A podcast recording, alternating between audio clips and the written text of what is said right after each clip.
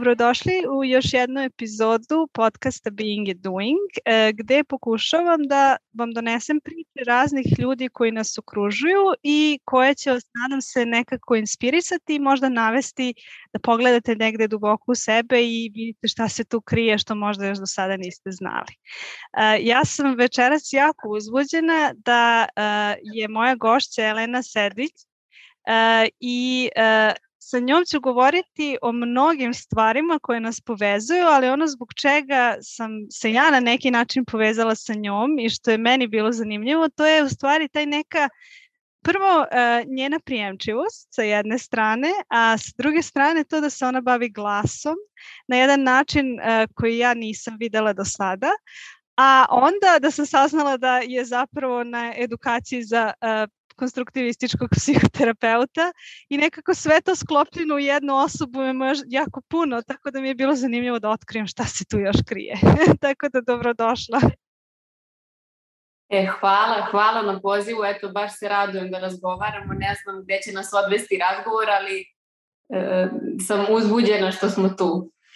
Da, i meni je zapravo zanimljivo ovaj, e, to da si rekla da želiš da ovaj razgovor bude spontan kad smo se čule pre ovoga i e, nekako mi je to bilo još dodatna inspiracija jer sam bila ah neko, neko na moje talasnoj dužini.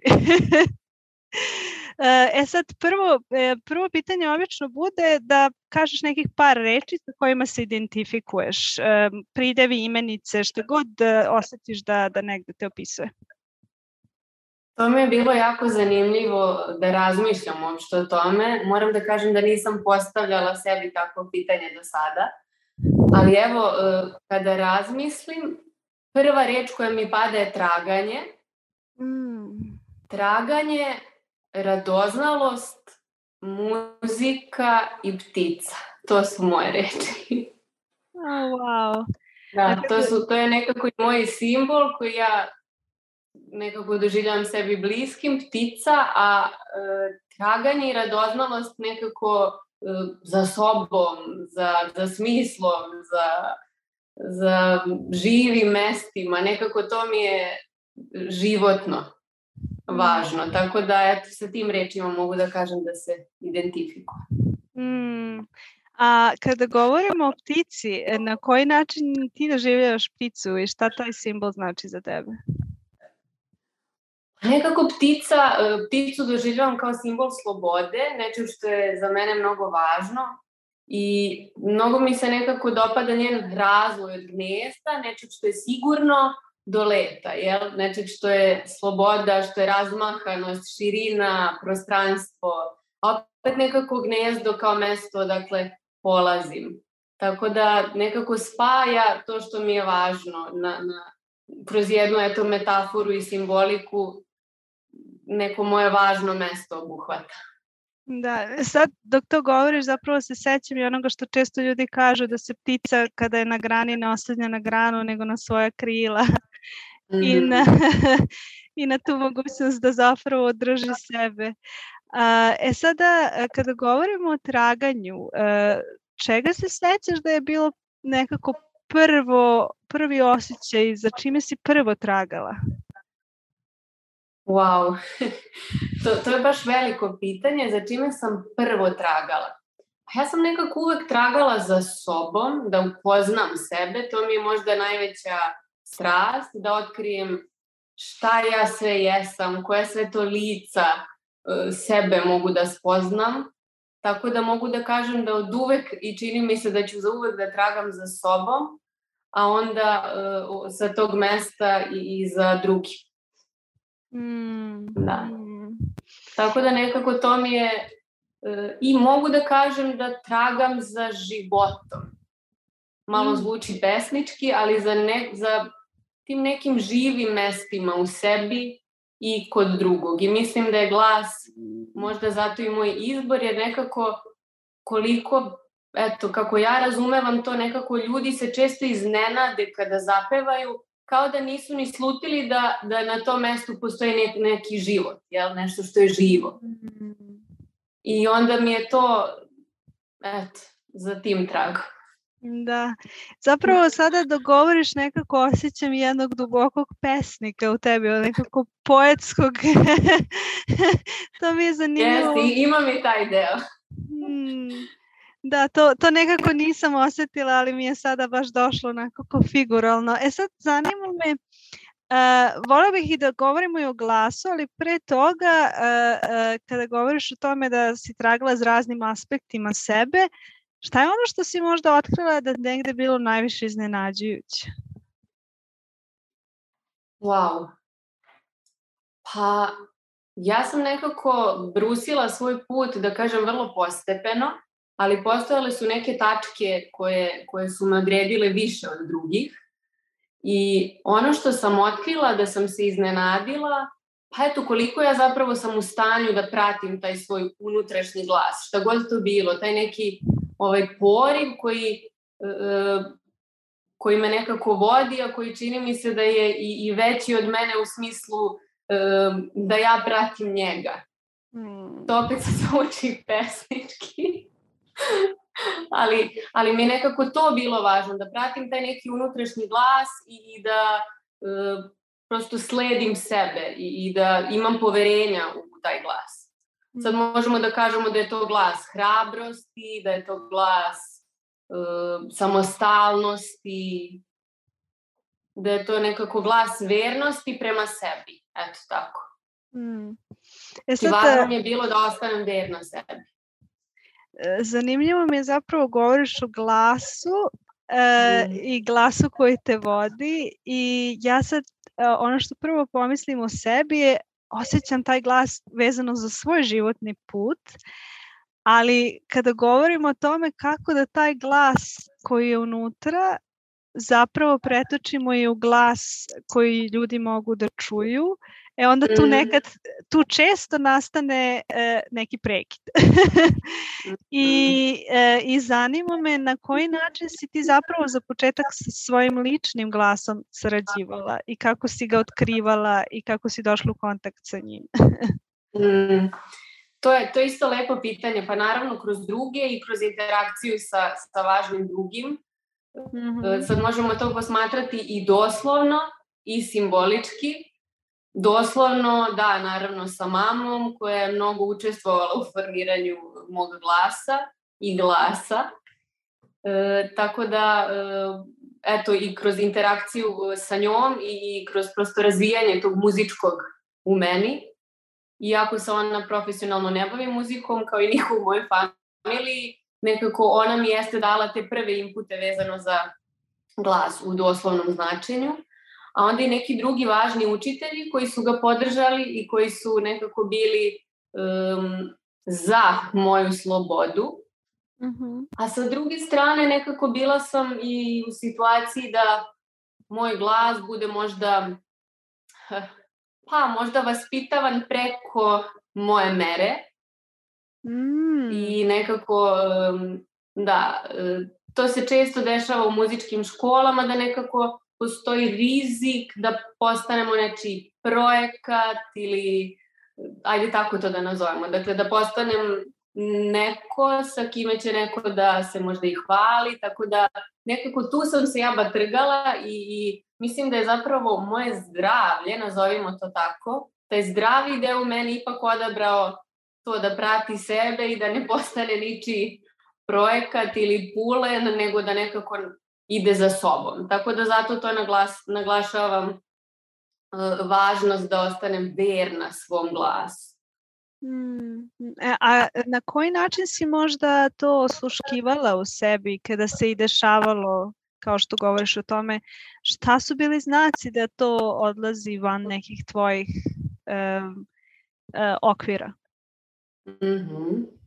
Pa nekako sam um, nekako sam, sad to je bilo naravno u tim godinama jako mladim, intuitivno, mm -hmm. nekako kao dete, kao tinejdžer, osluškivala sam svoju meru toga koliko mm -hmm. želim da budem uključena u, u neke tokove i eto, ne znam nija kako je to opstalo, ali valjda sam bila, e, mogla sam da uporedim u stvari.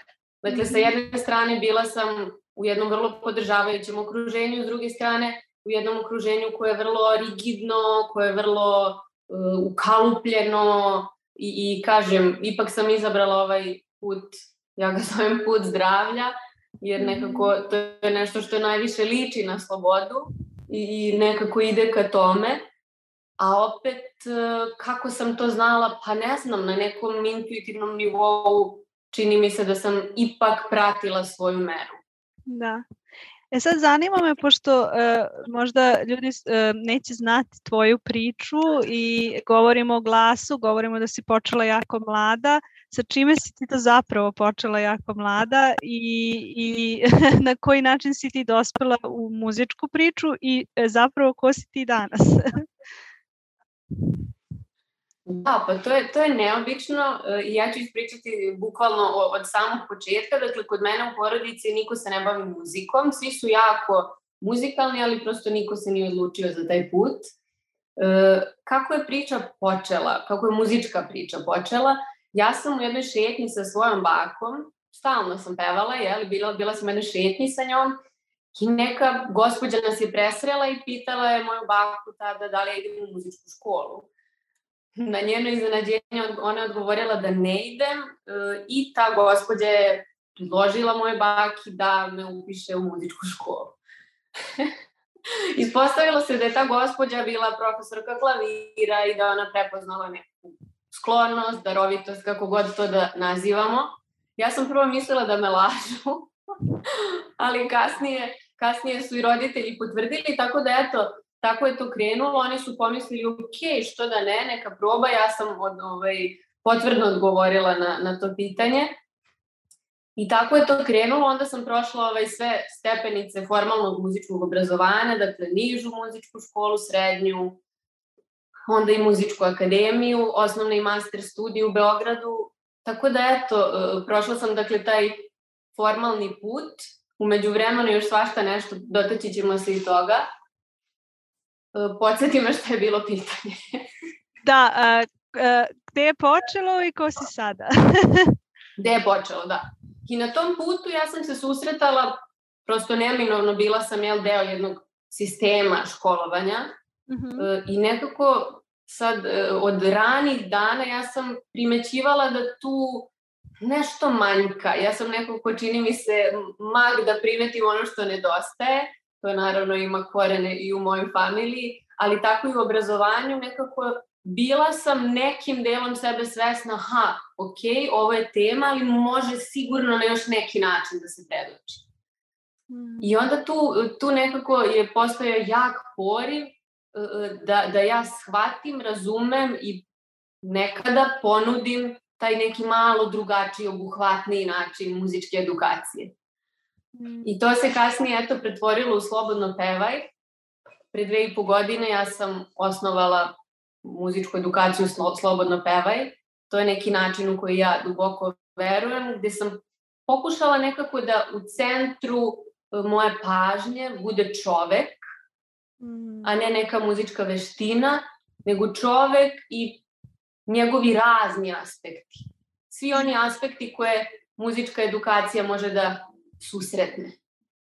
Tako da, eto, dakle, neko sam ko je prošao, dakle, sve te formalne korake i doživeo lično njihova ograničenja, a onda se uz razne dodatne edukacije i širenje perspektive, prosto sam se nekako snabdela alatima kako mogu da ponudim i nešto drugačije.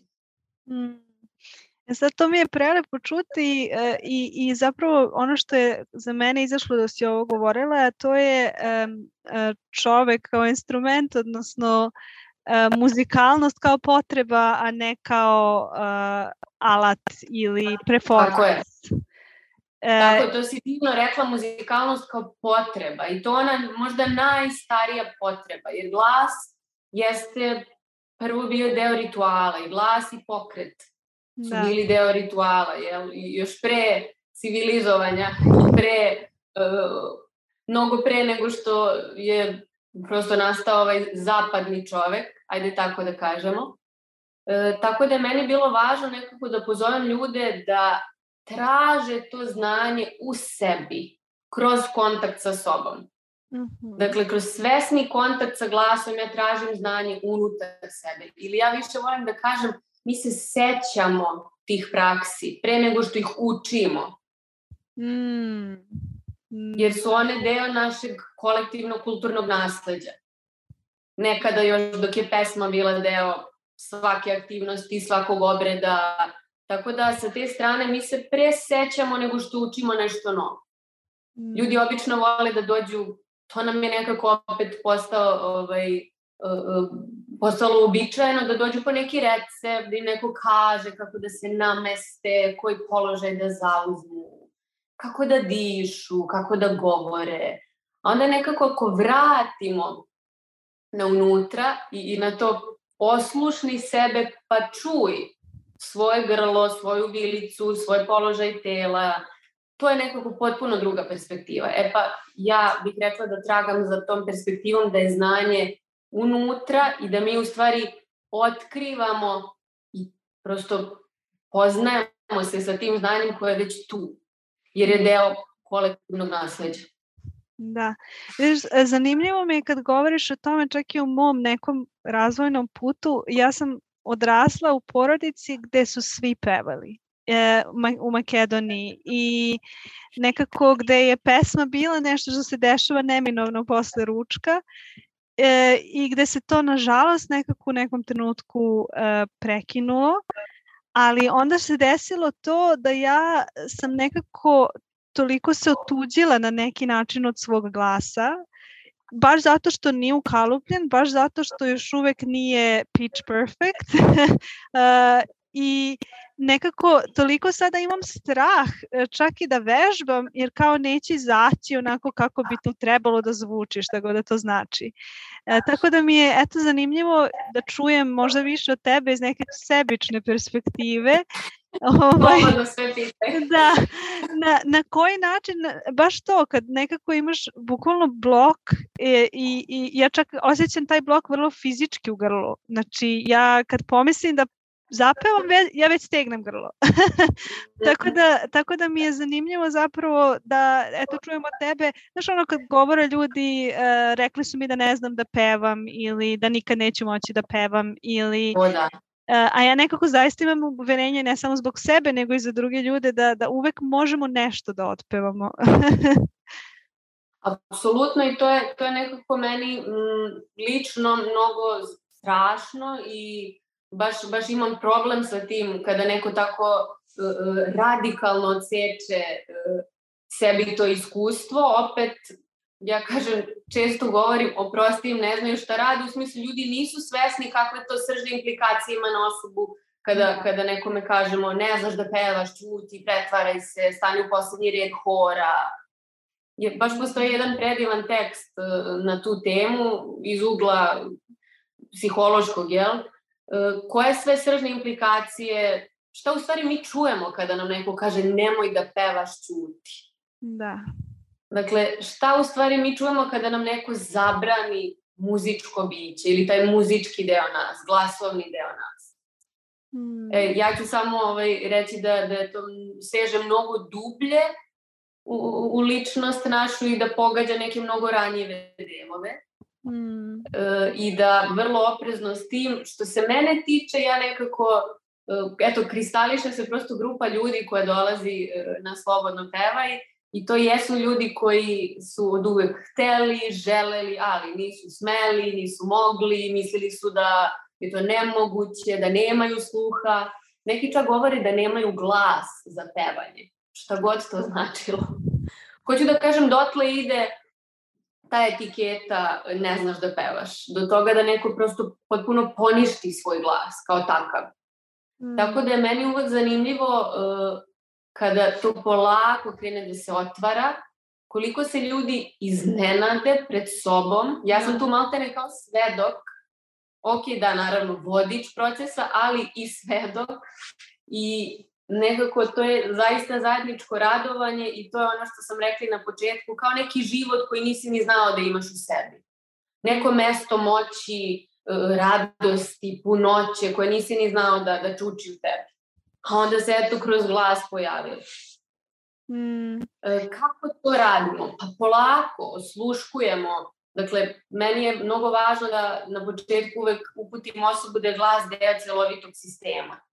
Da nijedan deo ne živi izolovan i da, osim ako se prosto situacija jel, ne desi da ga mi nekako izopštimo iz celine, ali prosto glas je deo celovitog sistema, celovitog tela, celovitog prosto bića i mnogo mi je važno da počnemo da ga slušamo i doživljavamo kao deo celine.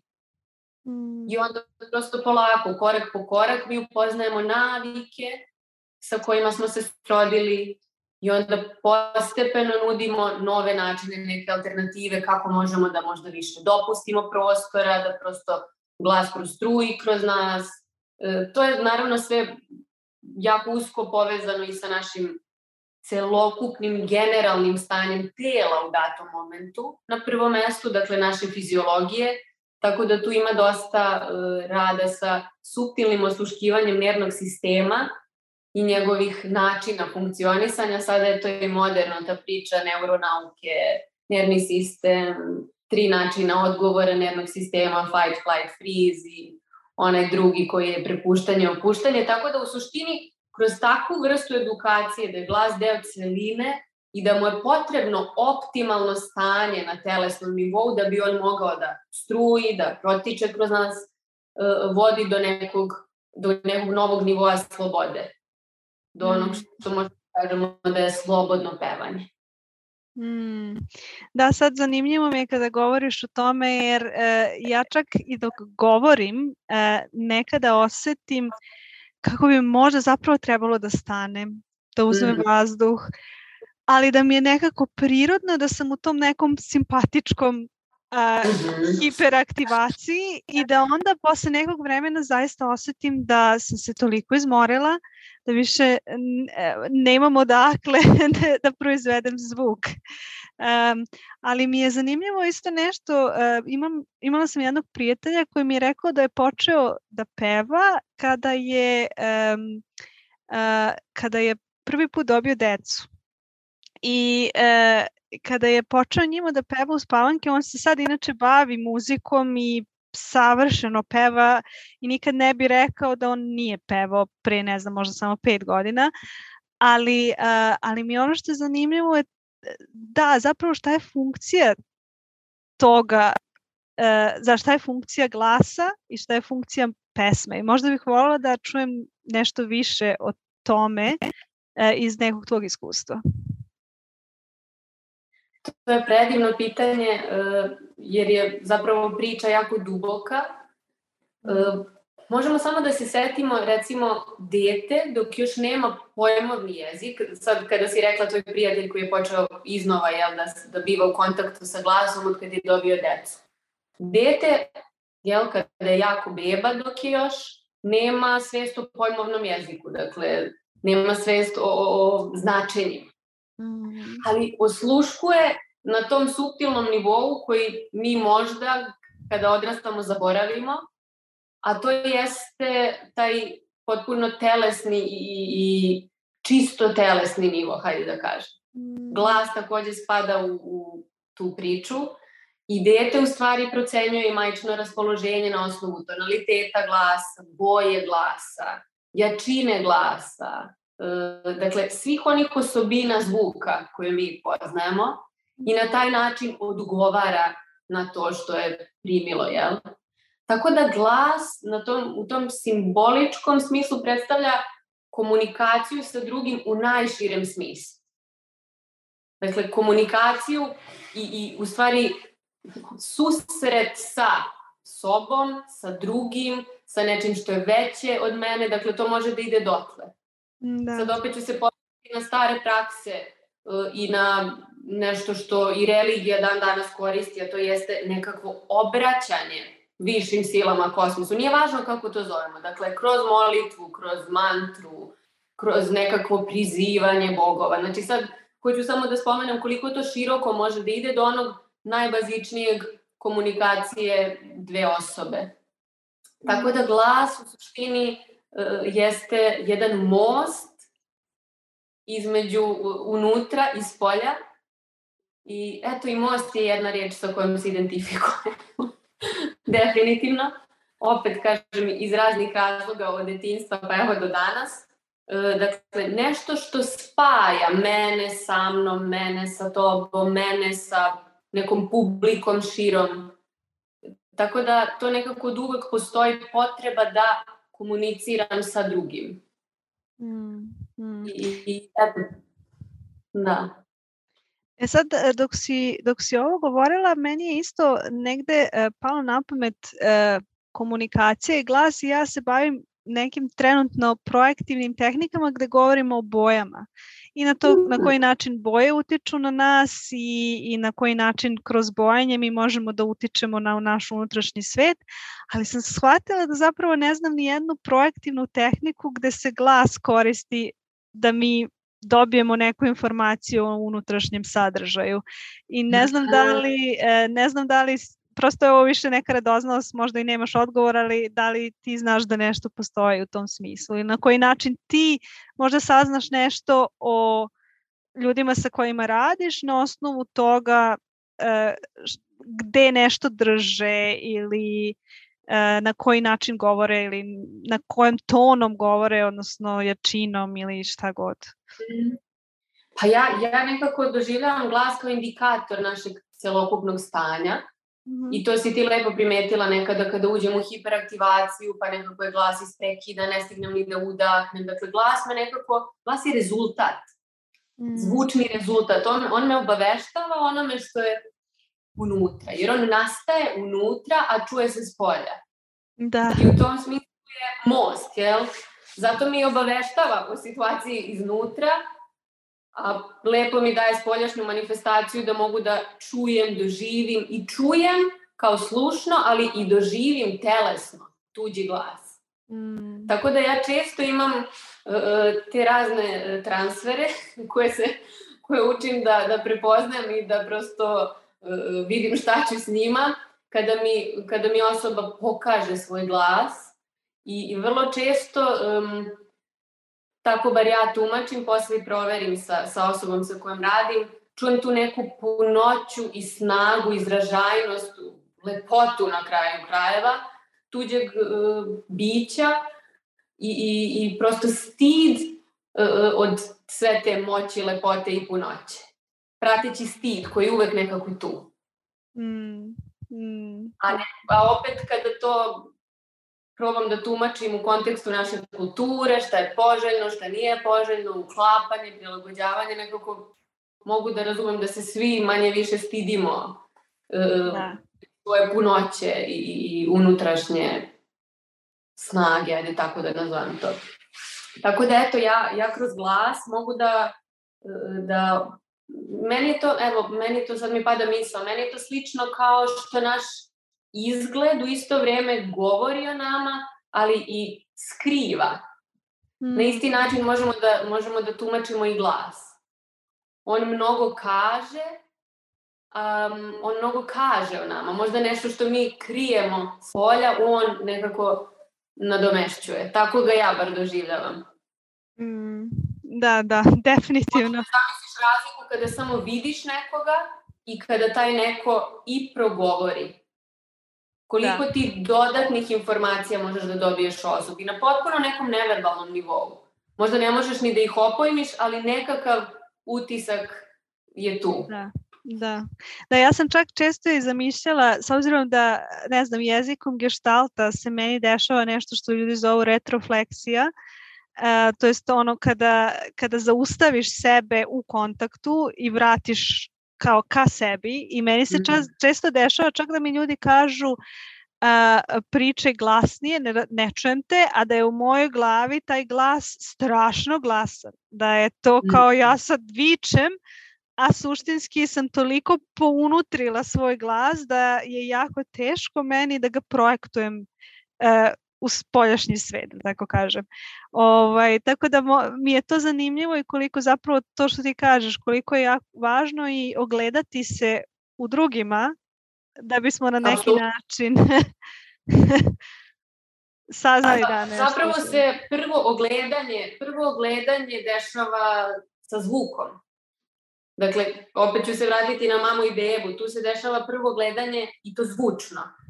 A da. možemo se vratiti i na prenatalnu psihologiju, dakle beba sluša čitavim telom. još dok, ne, još dok nije razvijen uh, slušni aparat. Zato što je zvuk vibracija. Beba može da sluša kostima, kožom, unutrašnjim organima. Dakle, uopšte uh, do, dolazi ta informacija do nas čak i kada ne postoji uho kao takvo. Mm. Jer zvuk, je, zvučni talas je jedna informacija. Mm. Mm, da. da, ja sam često imala čak i slike kada sam negde vežbala kako da izrazim, da ja stojim i bukvalno kao da glasom pravim granicu, kao da onako projektujem taj glas i da me on, da me on drži dalje od onoga što ja ne želim na neki način. Tako da mi je zanimljivo zapravo sve o čemu ti sad wow, govoriš. Znači ti si koristila glas kao resurs za granicu. Da, da, da. da. Eto, eto jedne tehnike. da. A, e sad, kada govorimo zapravo o, o, o tome da smo mi neka vrsta prizme i da se, da se kroz nas prelomi energija i da mi na neki način onda to vratimo i reflektujemo nazad. E, koje su onda možda neki, da kažem, praktični načini na kojima ti radiš sa telom da bi negde glas dobio podršku da bude pun i onakav prosto kako, kako odgovara nečije, nečijem doživljaju unutrašnjem? Um, konkretni načini jesu prosto subtilno praćenje tela za početak. Tela kao celine i prosto bazično znanje iz anatomije, onoliko koliko nam je potrebno da znamo gde su oslonci, gde je podrška. Mm. Gde, je, gde se postoji prostor u telu koji je možda zaključan? Kako, mhm. naše telo, kako je naše telo posloženo? Koja sve usmerenja naše telo ima na raspolaganju? Mislim na onu glavnu osu gore i dole za početak. Da. Dakle, ako ja ako ja preduzmem neke korake saradnje sa prirodnom anatomijom, stvar se već u mnogome menja. Ako ja čujem recimo sada dok sedim svoje sedalne kosti, ako čujem svoj kičmeni stub i njegovo sezanje ka plafonu, ja ću automatski kao da se za korak vratim prirodi. Meni će automatski malo dah da se produbi. Automatski će glas, čim se produbi dah i glas je puniji, stabilniji. Dakle, jedno vuče drugo. Mi, mi smo toliko e, čudesan sistem, ja se trenutno bavim izučavanjem anatomije malo detaljnije i, i čudom se čudim koliko, koliko svaki deo vuče e, mrežu drugih. Prosto kolika je međusobna zavisnost svih delova unutar nas. Mm. Tako da u suštini mi učimo s jedne strane da se vratimo prirodnoj anatomiji, prirodnom redu na nivou tela, jer na taj način pravimo uslove za glas, telesne uslove za glas. A onda postepeno učimo i kako da glas usmerimo, to je jako važno. Znači ja ne volim reč kontrolišem, nekako mi je mnogo jaka. Volim reč usmerim, artikulišem i sa druge strane kako i da se prepustim tom toku koji mi glas daje. Mm. Uvek nekako na tankoj liniji između usmeravanja, dakle nekakve voljne akcije, onog simpatičkog dela, akcije neke, i onoga što je prepuštanje toku. Dakle, jedno bez drugog ne može.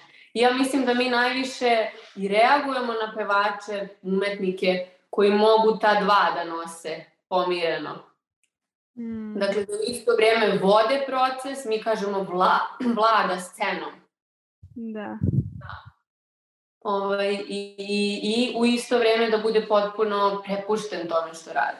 Naravno, to je neka idealna situacija, svi mi nekako idemo korak po korak, približavamo ta dva pola. Ali suština jeste da, da prosto za početak naučimo koje su to tačke oslonca, gde, nas, gde, gde naš glas ima podršku, kako da stvorim prostor za dah, koje su moje navike po pitanju glasa do sada.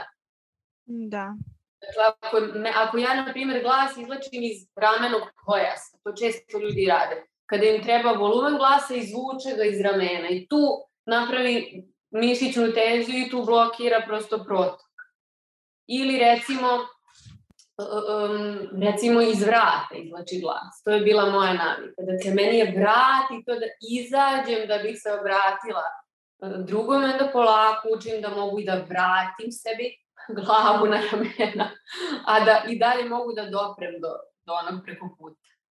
Mm. Tako da u suštini jedno otkrivanje navika koje mogu imati potpuno e, operativni karakter, operativno značenje. Naprimjer, prosto navika jer su mi vrata bila sve vreme levo, pa je cijelo telo zauzelo taj stav ka levoj strani, a može imati i neke ovaj, dubinske korene u psihološkoj strukturi zašto je na nekom mestu rascep. Tako da, eto, otkrivamo te navike, to je detektivski posao i onda polako učimo da može i drugačije.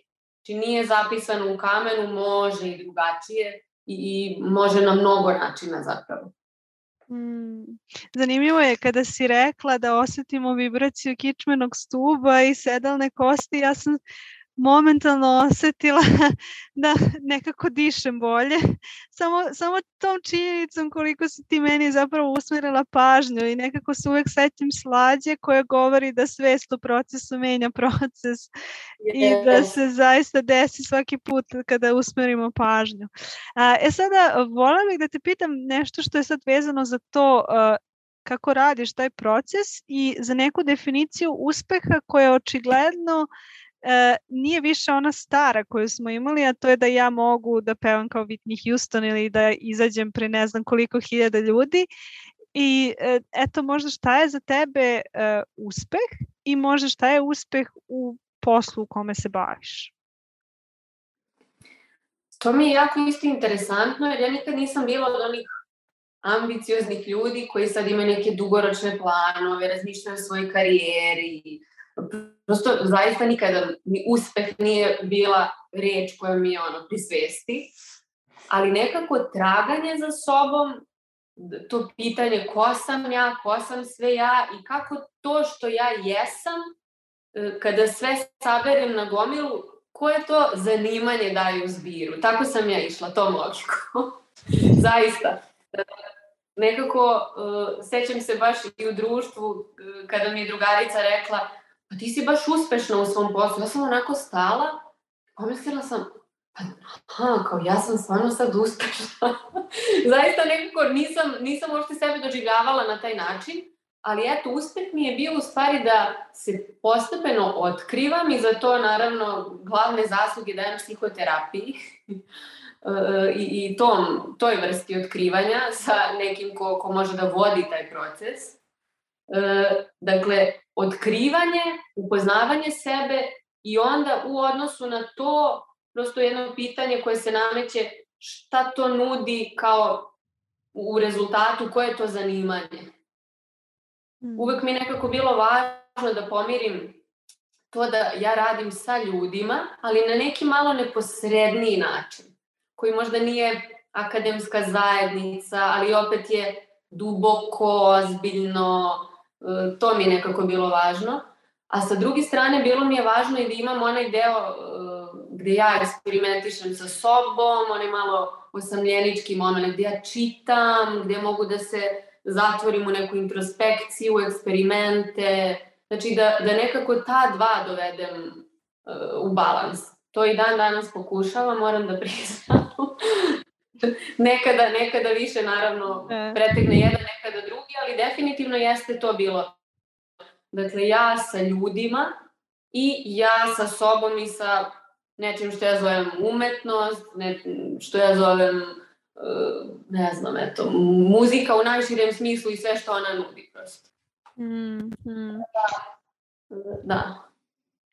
E da, sad e, zanimljivo je kad govoriš o tome jer ja često imam taj osjećaj, e, nisam sigurna još uvek šta su svi aspekti, pa onda na, samim ti nisam sigurna ni šta je baš to zanimanje koje će obuhvatiti sve aspekte. Naravno. I, jer nekako baš to, kao, e, kao i ti negde ja sam delimično u psihoterapiji, a onda sa druge strane sam naučnik, a onda sam 10 godina igrala a, i onda, znaš, to se nekako sve tako još uvek malo fragmentisano drži, ali kao na nekoj celini, ali e, još uvek nisam našla lepak, takav, takav neki osjećaj imam. Um, Takođe, mogu isto da potvrdim, dakle ja sam neko ko ispituje sada, ko, naravno to je jel, sve proces, ali hoću da kažem, nekako usput mogu da saberem, aha, sad mi malo fali više ovog da. osamljeničkog, pa sada mi fali više ove oblasti koja bi mi možda doprina. Znači, nekako tu sklapamo sliku i, i ne znamo gde ćemo završiti, ali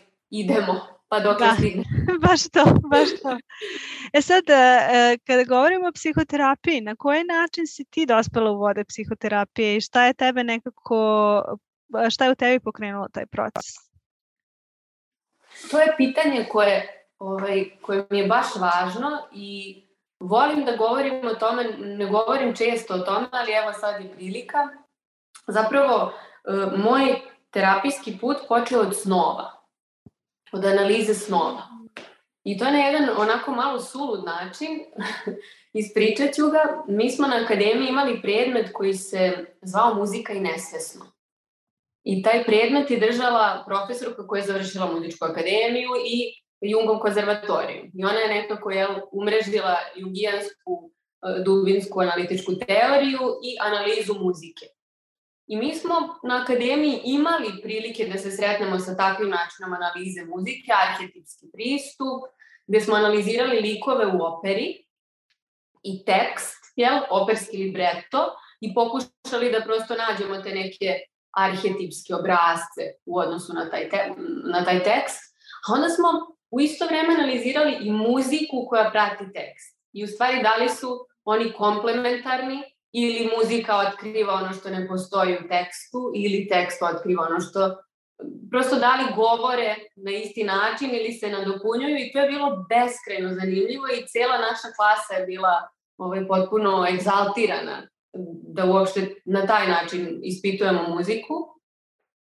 I da se vratim na temu, dakle, predmet muzika i nesvesno, e, profesor Kanada, moja omiljena, e, i dan danas.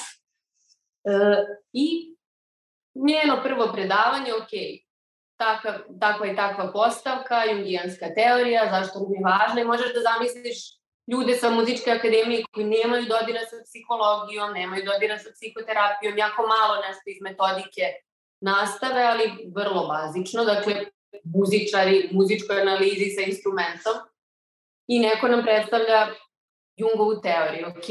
I na drugom predavanju ona predstavi i bajke kao riznice arhetipova i jel, tog materijala iz kolektivno nesvesnog I sad svi smo onako bili zbunjeni, sećam se, i postave jedan zadatak koji kaže pustite da vam dođe bajka. I sad mi svi začuđeni šta li to znači, pustite da vam dođe bajka. I sad ona kaže nemojte da forsirate kognitivni nivo, nego pustite šta će vam spontano doći. Dobro, svi smo onako bili ovaj, jako skeptični, ali ja iz nekog svog poštovanja prema njoj sam nekako uvažila taj zadatak. I dan nakon tog poziva da pustim da mi dođe bajka, ja sanjam bajku. Mislim, potpuno suludo, ali istinito i to sanjam bajku o plavobradom. Možda ti je poznato, možda nije. Nije, ne. To onako nije, nije neka slatka bajka, onako je vrlo uh, mračna Dakle, ja sanjam bajku koju ne poznajem u tom trenutku. Dakle, ne poznajem tu bajku. Možda nekad, nemam pojma kad, iz malog mozga vadim informaciju, ali prosto nije mi to ni blizu svesti. Ja sanjam tu bajku i naravno onako budim se i u čudu sedim kao šta ovo znači. Ja sam odgovorila kroz san na nekakav zadatak, ne znam ništa šta ovo znači, hoće li mi neko dati rešenje. I nakon toga kreće da se dešava serija snova koji su bili jako mračni, turobni, nekako odgovor na, na i moju, da kažem, u tom trenutku uh, odgovori na moj svesni stav, ajde tako da kažem, i na moju životnu situaciju u tom momentu. To je bilo pre sedam godina, boga mi. I ja tako začuđena odlazim kod nje i uh, rekla je kao da uh, kroz nekakvu neverbalnu formu izražavanja prosto odglumimo to što smo sanjali. Bajku, to što smo prizvali, jel, to što nam je došlo. I ja kažem, ja sam sanjala bajku i odglumim jel, sedam vrata kroz, kroz koje ovaj, prolazi ženski lik u, u bajci plavobradom. I ona onako stane i samo me pogleda i kaže, bajka o plavobradom. Ja kažem, da. I ona me samo pogleda i kaže, ja kažem, da, molim vas recite mi šta to znači, da li sam ja probudila. znači, dakle, ja u trenutku ne znam ništa o tome. Ona kaže, ona je baš bila onako topla i, i ubrzo usledilo objašnjenje da je to neka prirodna reakcija psihe kada je spremna da se suoči sa nekim materijalom koji možda do tada nije bio dostupan. Um, od tog momenta ja pitam nju za preporuku, za tumačenje snova i tada kreće moj, moj put, put heroja i prosto uh, moje otkrivanje. Dakle, ja dobijam gotovo svaki dan nove snove, ja ih zapisujem, vodim dnevnik snova i idem na jungijansku analizu snova kod psihoterapeuta. Um, nakon dve i po godine terapije sanjam taj, nazovimo ga završni san, gde meni terapeutkinja uručuje nekakav transparent na kome piše e, Elena, vi više niste žena plavobradog, možete slobodno da živite. Wow. I to je bilo potpuno ovaj, nadrealno, sećam se toga, ove, smo u suzama i potpuno, ovaj, opet kažem, meni je to na neki način čudesno, ali eto, desilo se. E,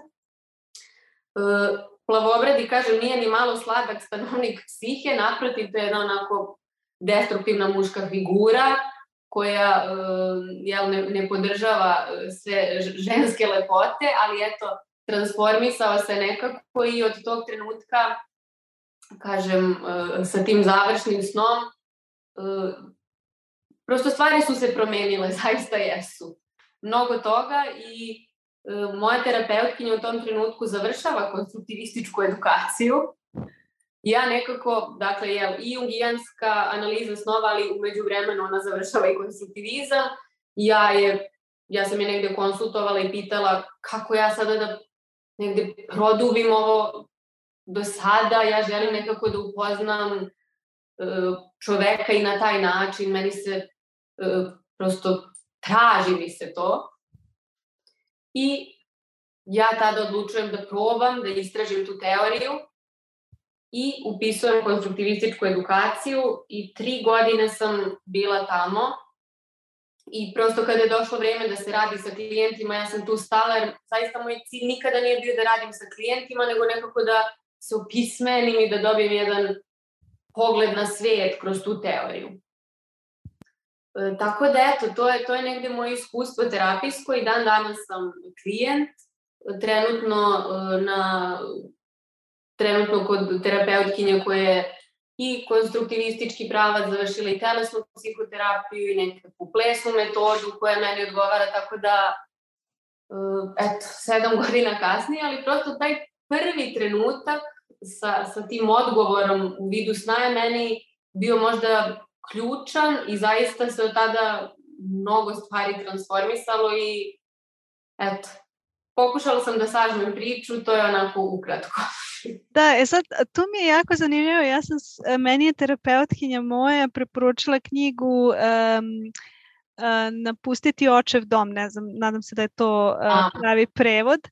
Uh, I uh, zapravo uh, je to za mene bila strašno strašno važna knjiga i strašno važan trenutak i ja nisam imala negde, možda sam kroz tu knjigu nečim snovima vođena došla do nekog svog puta, ali sećam se kad sam završila knjigu, ja sam sebi kupila haljinu od zvezda.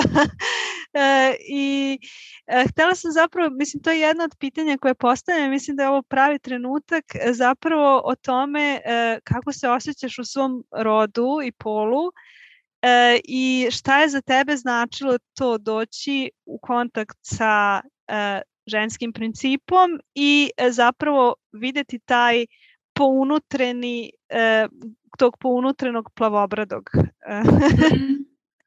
Ima jedna predivna knjiga, zove se Žene koje trče sa vukovima i pisala je baš jungijanska analitičarka Clarissa Pinkola Estes i tada još uvek nije bio prevod na srpski, sećam se. Ja sam čitala ovaj, tu knjigu na preporuku Nade i potpuno sam bila frapirana, imala sam utisak kao da priča o meni, jer je prva bajka koju je ona obradila na tom ženskom putu inicijacije, pardon, individuacije, e, prvi poziv u inicijaciju ka, ka ženskom jeste modrobradi ili unutrašnji grabežljivac psihe ili plavobradi. Dakle, neka, neka destruktivna sila, ona koja sputava razvoj uh, ili po jungijanskom rečniku kompleks negativnog animusa. Nije važno ni kako ga zovemo, svi nekako znamo to mesto manje ili više. Da. To jeste bila uh, sržna priča mog života i odrastanja i kroz tu bajku, a kasnije i master rad na temu ovaj, te bajke, zato što sam ja zapravo u trenutku kada sam sanjala tu bajku, tražila operu koju ću analizirati za svrhe master rad. I pošto postoji opera Zamak Plavobradog, ja sam uzela baš tu operu. I analizirala na taj jungijanski način, što je bilo jedno toliko, zapravo ja tek sada shvatam koliko je to bilo ambiciozno i iscrpno istraživanje, analizirati celu operu i to i muzički i psihološki i onda umrežiti ta dva i doći do nekog zaključka. Tako da to je e, e nekako meni bilo jako važno da nekako proniknem i da se suočim sa tim plavobradim u sebi. Što se tiče kako se osjećam u svom polu i rodu, pa osjećam se kao da sam to ja, dakle, sa te strane nemam, nemam nikakvih uh, dilema i nekako uh, kako jel se osnažuje ovaj muški deo i kako on postepeno ozdravlja, tek tada nekako mogu da vidim ovaj ženski kako izvire u nekom novom izdanju. Tako da je kod mene u mojoj ličnoj priči mnogo bilo važno transformisati taj muški deo u nekakvu podržavajuću figuru pre nego baviti se konkretno ženskim, jer prosto posledično se on pojavljuje kada se ovaj osnaži. Naravno, to možemo prevoditi na, na jezik Junga, jer to su sve psihičke sile, kako, kako kažu indijanci, ili koje dolaze u našu svest ili nesvest putem simbola i metafora, nekakvih arhetipskih predstava. Eto, u mom slučaju je to bilo lice plavobradog i prosto, kažem, ni malo lak zadatak, ali moj. Da, da. Da. Da, e sad, e, vezano sa tim je jedno od pitanja, a, to je koja je to neka istina u životu sa kojom ti je možda bilo najteže da se suočiš i trebalo ti je najduže vremena da možeš da pogledaš u nju? Mm, to je baš veliko pitanje. Pa, možda ta da nema svako dobru nameru, nema svako čistu nameru, ok, svi grešimo, prosto svi pravimo greške, svi se saplićemo, ali nekako ta polazna tačka ne mora uvijek biti dobra namera. Možda onako zvuči totalno infantilno i deči, ali meni je to zaista i dan danas teško da, da, da prihvatim. Da. Da, da sa tim mogu jako puno da se identifikujem. Da, da i, i jako mi je teško da, da i dan danas imam potrebu da pravim opravdanja iako, iako svi postupci govore, govore suprotno. da. da, pa nekako da se pomirim i da to da se pomirim da neko možda ne može da mi da u, u, u sve neke moje želje ili i njegove trudove.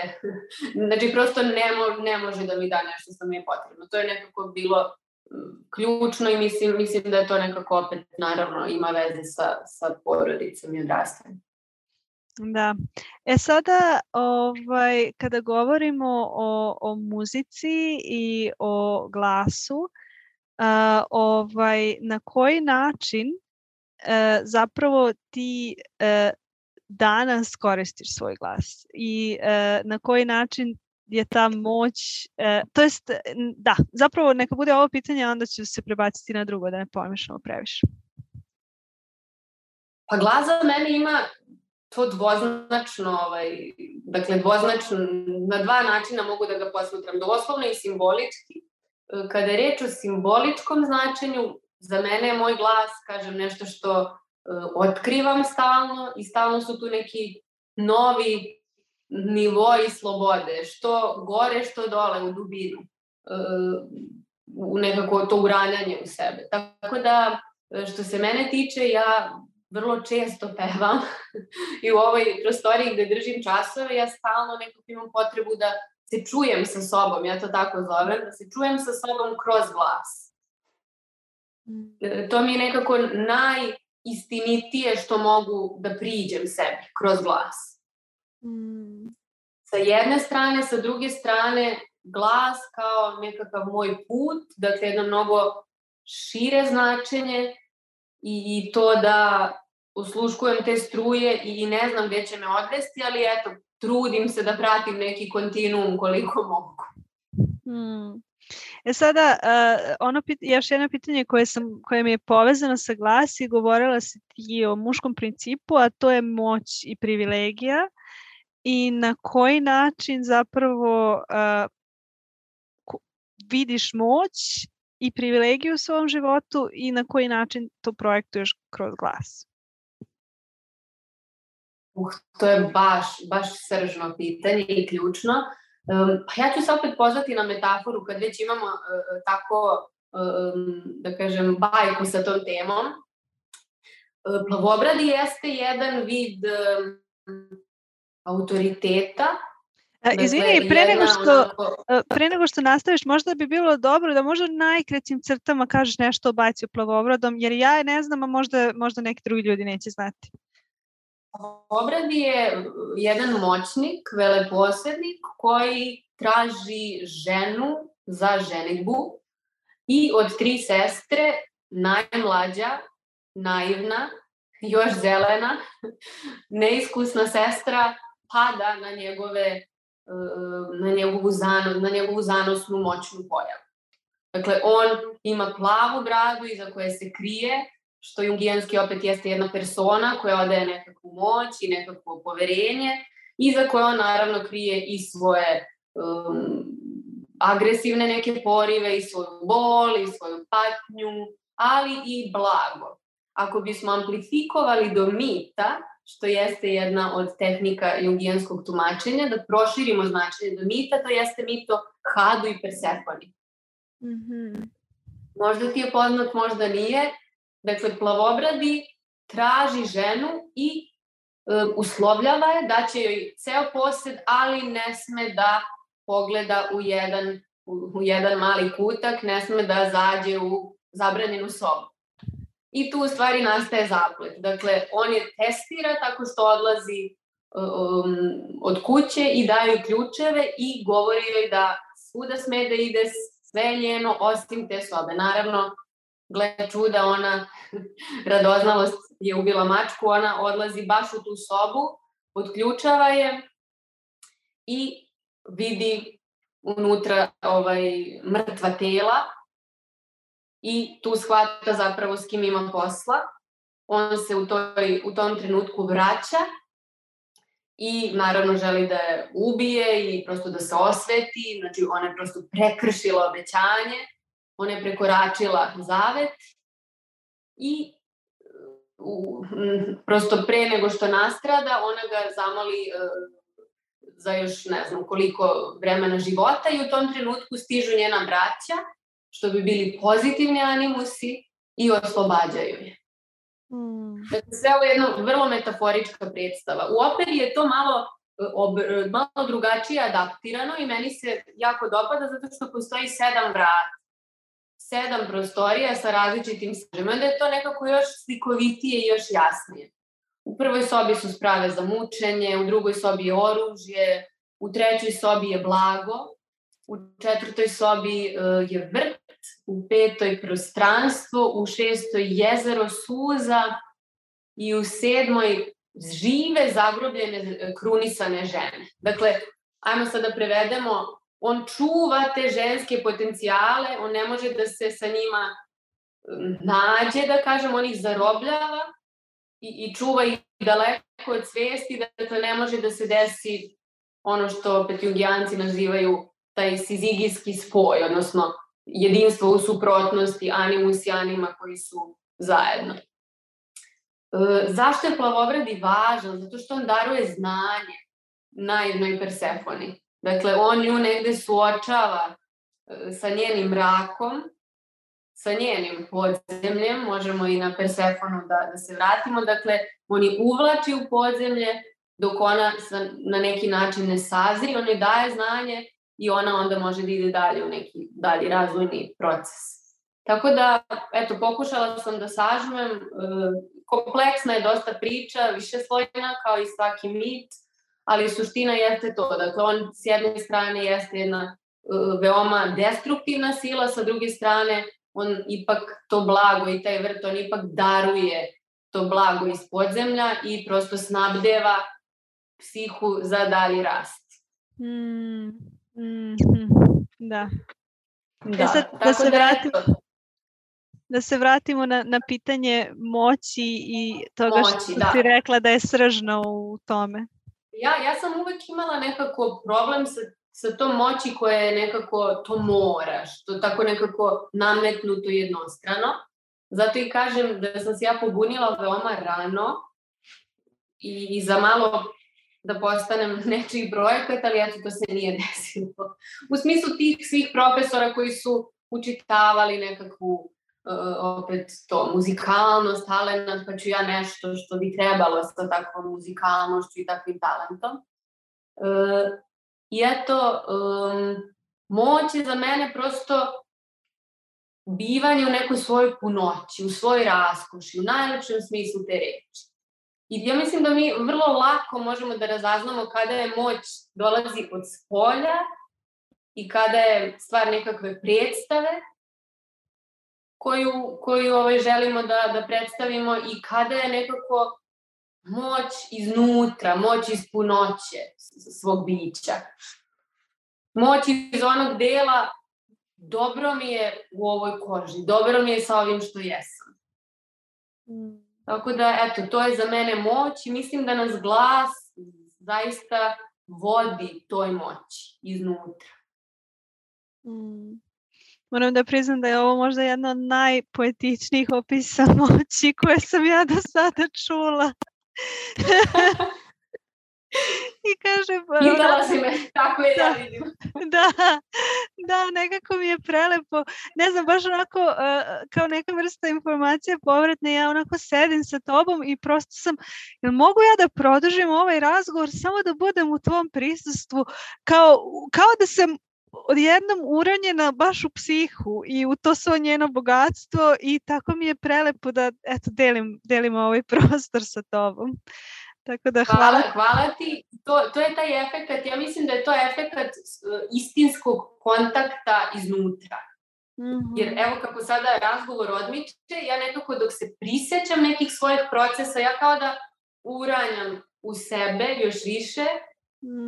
Na stvarno jedan autentičan način. Dakle, uopšte nemam nikakvu želju da, da nešto predstavim. Imam prosto želju da da čujem to iznutra i nekako dolaze neke reči koje su pokušaj tog opisa.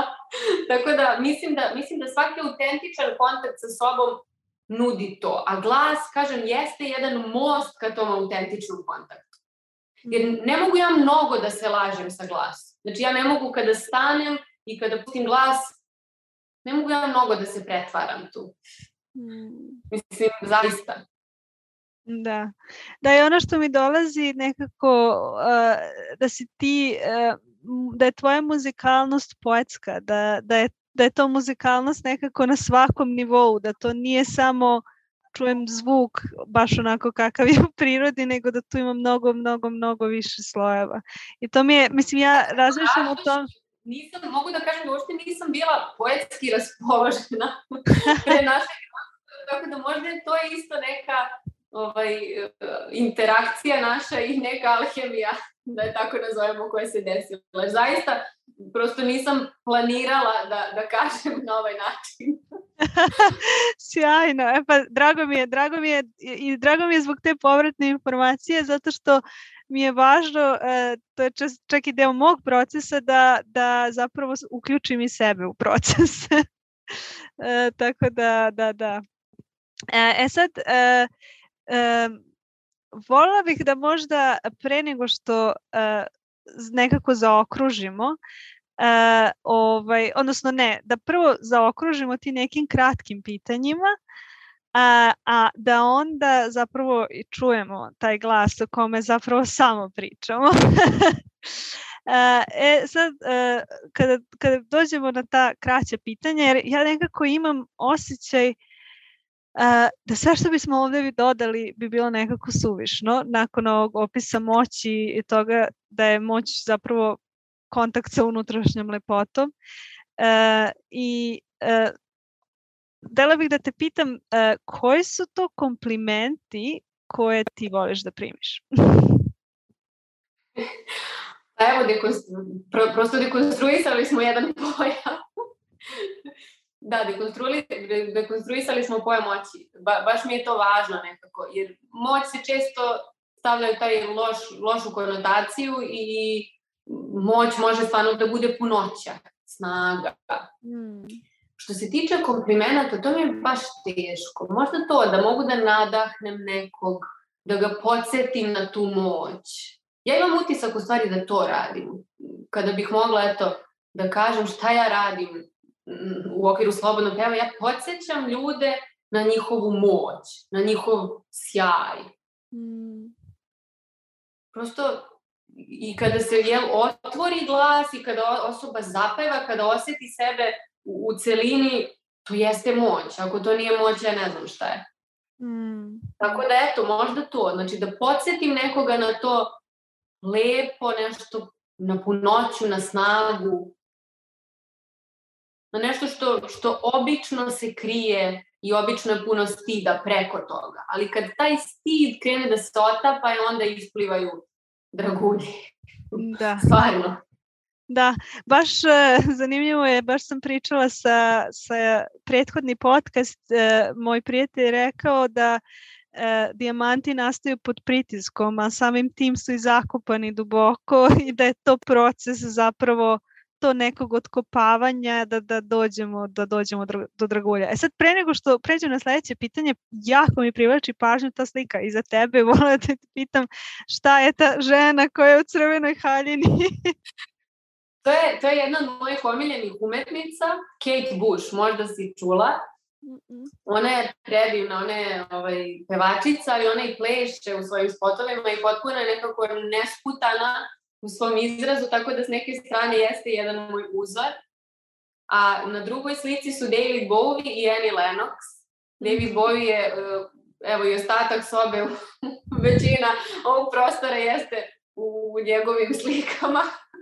Tako da on jeste je neka maskota slobodno peva i tako se šalimo. Opet je nekako živi, živi sva ta svoja lica. Da. I nekako ih nosi, nosi sa ponosom.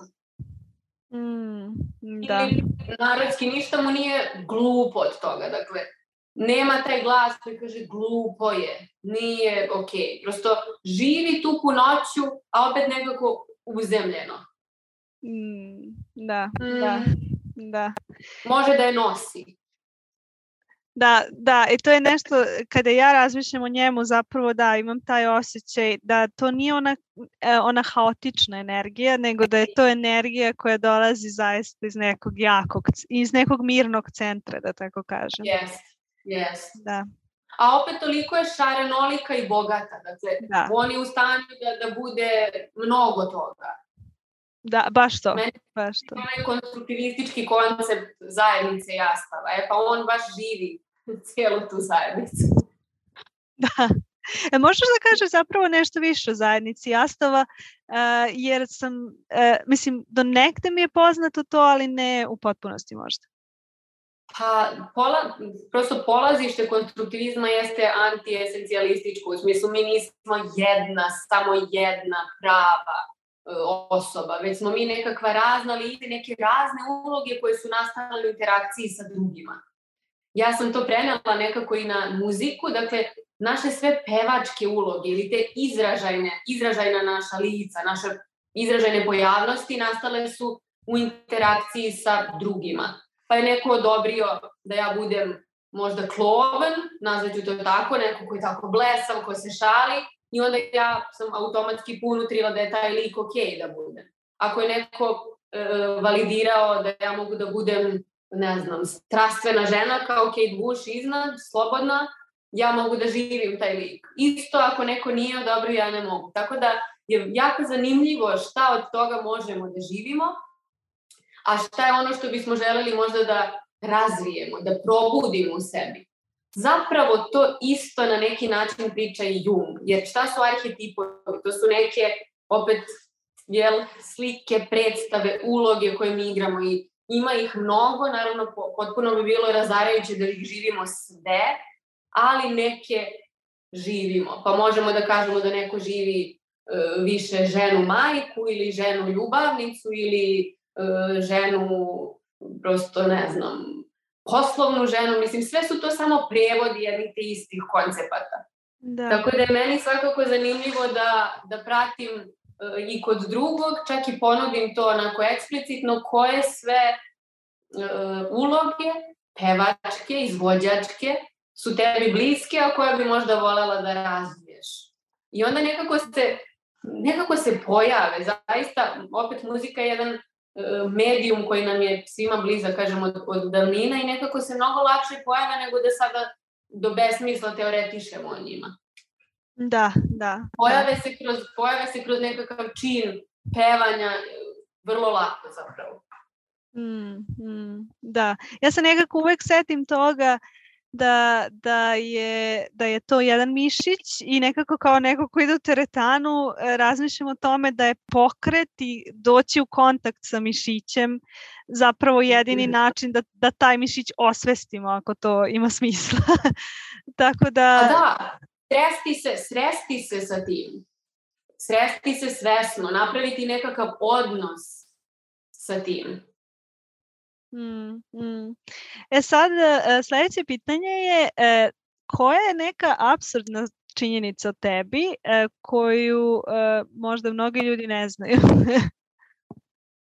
to ja zaista ne znam. Zaista nisam mogla da prizovem šta bi bilo absurdno.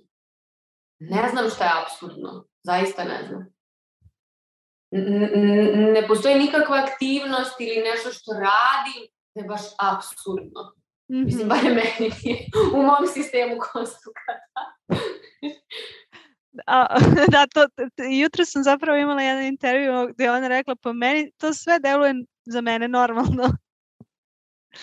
Tako je. e, e sad, e, šta najčešće voliš da pokloniš ljudima? Pa volim da im poklonim nešto što, što mi mnogo liči na njih, Znači da nekako nađem tu tačku identifikacije sa tim uh, poklonom. Volim da im poklonim knjigu. Ja bukvalno uh, kao ovaj, imam jednu knjigu koju bo, skoro svima poklanjam jednu te istu knjigu jer mislim ono da svako treba da čita. U pitanju je Proljeća Ivana Galeba od Vlada Izvini što sam ovako reagovala, ali to je moja omiljena knjiga. Ja sam čak pisala... Ma zezaš me. Da, ja sam čak, ja sam čak pisala uh, njegovom sinu jer sam imala potrebu da prevedem tu knjigu na engleski jer uh, sam bila u fazonu ovo ne sme da ostane knjiga koja je samo na srpskom jer je toliko dobra. o Bože, ja ne znam nikoga ko uopšte zna za tu knjigu, osim baš nekog nekih ljudi koji se bave književnošću, ali eto, eto još jedna suluda stvar. Ali meni je, znaš zašto, znaš zašto, čak mi je zanimljivo i sa muzikalnošću, ja ne znam da li ti znaš, meni ima ta rečenica kada, kada on govori, kada govore njemu, kada su njemu rekli, on čuje kako trava raste. Mm. I to je meni nekako, ja taj neki kontakt sa prirodom imam i ja sam se toliko povezala sa tim čovekom i sa tim njegovim nekako unutrašnjim dijalogom koji se dešava i pre... i ne znam ta konstantna ne znam koliko se sećaš ne znam u knjizi uh, opisa kuće i igra senki i to kako se senke prelamaju kroz ne znam vrata uh, baš to, da, ja baš imam osjećaj u toj knjizi kao da je to nešto što svako treba da pročita. Isto, ja sam tražila potpuno ovaj, kao sumanuta kao to izdanje, jer nema više da se kupi, postoje samo određeni ovaj, izdavači koji i dalje štampaju i meni je bilo potpuno misija da ja nađem tu knjigu da, da kupim 10 primjeraka i onda da polako rastedim. Ja. da, i meni je Vladan Desnice, ja sam to dobila od e, preporuku od svog prijatelja koji je doktorirao književnost i zahvalna sam mu večno e, na tome. Prosto ništa slično nikada nisam čitala roman Toka svijesti, poznato ti, dakle, mene ne zanima radnja, ja, mene zanima utisak, mene zanima nekako to srž, uh, tako da ja se sećam baš kada opisuje lica snevača, to mi je... Da, da, da, da, u bolnici, da, da, da. To mi je, ma sve mi je potpuno i proleće, neverovatno mi to, eto. To tu knjigu poklanjam uh, gotovo svima i eto ženama često volim da, da poklonim žene koje trče s vukovima. Nekako čini mi se da je uvek osnažujuća na, na našem putu koji je i zajednički, apsolutno jeste i nekako ja duboko intimno osjećam koliko je ta ženska priroda bila gnjetavana i prognana i na to sam strašno osetljiva i, i tu, tu negde imam uh, prosto poriv da, da upućujem da, da ne mora tako i da postoji snaga koju treba naći. Koji treba opet skloniti te slojeve i, i naći je. Da. Tako I da zapravo da, nežnost koje se treba setiti, ja nekad imam i taj mm. doživljaj. Da. Nežnost i snaga i zapravo koliko nam je sve to bilo zabranjeno i koliko dugo. Tako da, eto, to, to mi je nekako te dve teme, e, dakle, podrška ženska i sa druge strane doživljaj sveta kroz, kroz prizmu vladana desnice, to mi je stvarno, baš mi je nekako sveto mesto, ono, eto. Da, da ja, ja bukvalno nekako zaista s vremena na vreme moram da ponovo i ponovo pročitam tu knjigu, da, da se setim ovaj, Da. I opet, mislim, ovo je baš jedan divan način da, da privedemo sve kraju i da, i da konačno čujemo glas. Da, razmišljala sam ovaj, šta je to ovaj, što bi moglo da, da bude baš za ovu priliku. Pa hajde da nekako vratim na ono što mene možda najviše gađa. Pevaću Zlatni dan. Kod bisere.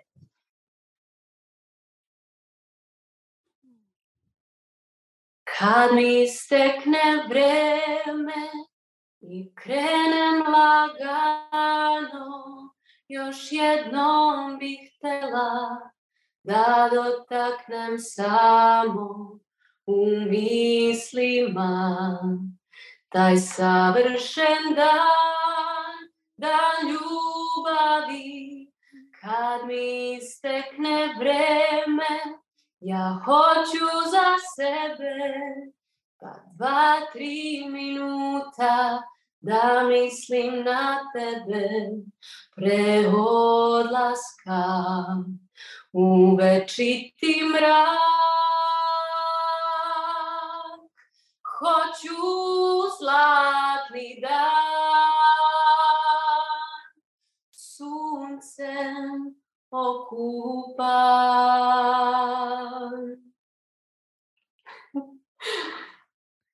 Wow, samo ću reći hvala. Hvala tebi, bilo mi je mnogo prijatno, eto iznenadile smo se ovaj, koliko, se, koliko smo se srele na raznim mestima. I eto, baš mi je bilo drago da, da mogu ovako eh, da razgovaram i malo ličnije o sebi i da u stvari dok izgovaram te rečenice na neki način i, i sebi vraćam te teme u svest. Mm, mm. Hvala, hvala ti na receptivnosti i na, i na spremnosti da deliš tako intimne delove sebe. Da, da dobiju svoj, dobili su svoj glas i na spolju. Da. Upravo ste čuli priču Elene Sedlić, večitog tragaoca i osnivača integrativne muzičke edukacije Slobodna pevaj koji ima za cilj da ljudima vrati veru u njihove muzičke potencijale. Ona čvrsto brani ideju o čoveku umetniku i u svom radu nastoji da bude most između čoveka i njegovog drevnog muzičkog bića. Završila je osnovne i master studije na Muzičkoj akademiji u Beogradu, a ova znanja umrežila je sa edukacijama iz analitičke psihologije Karla Gustafa Junga, kao i konstruktivističke psihoterapije Georgea Kellya, sa ciljem nam kroz muziku pomogne da ostvarimo intimniji odnos sa sobom i svetom. Ukoliko želite da saznate nešto više o njenom radu, posetite www.slobodnopeve.rs. Hvala što ste nam se pridružili na ovom putovanju i ako vam se dopada, podelite kako bi naš glas doprao do više ljudi.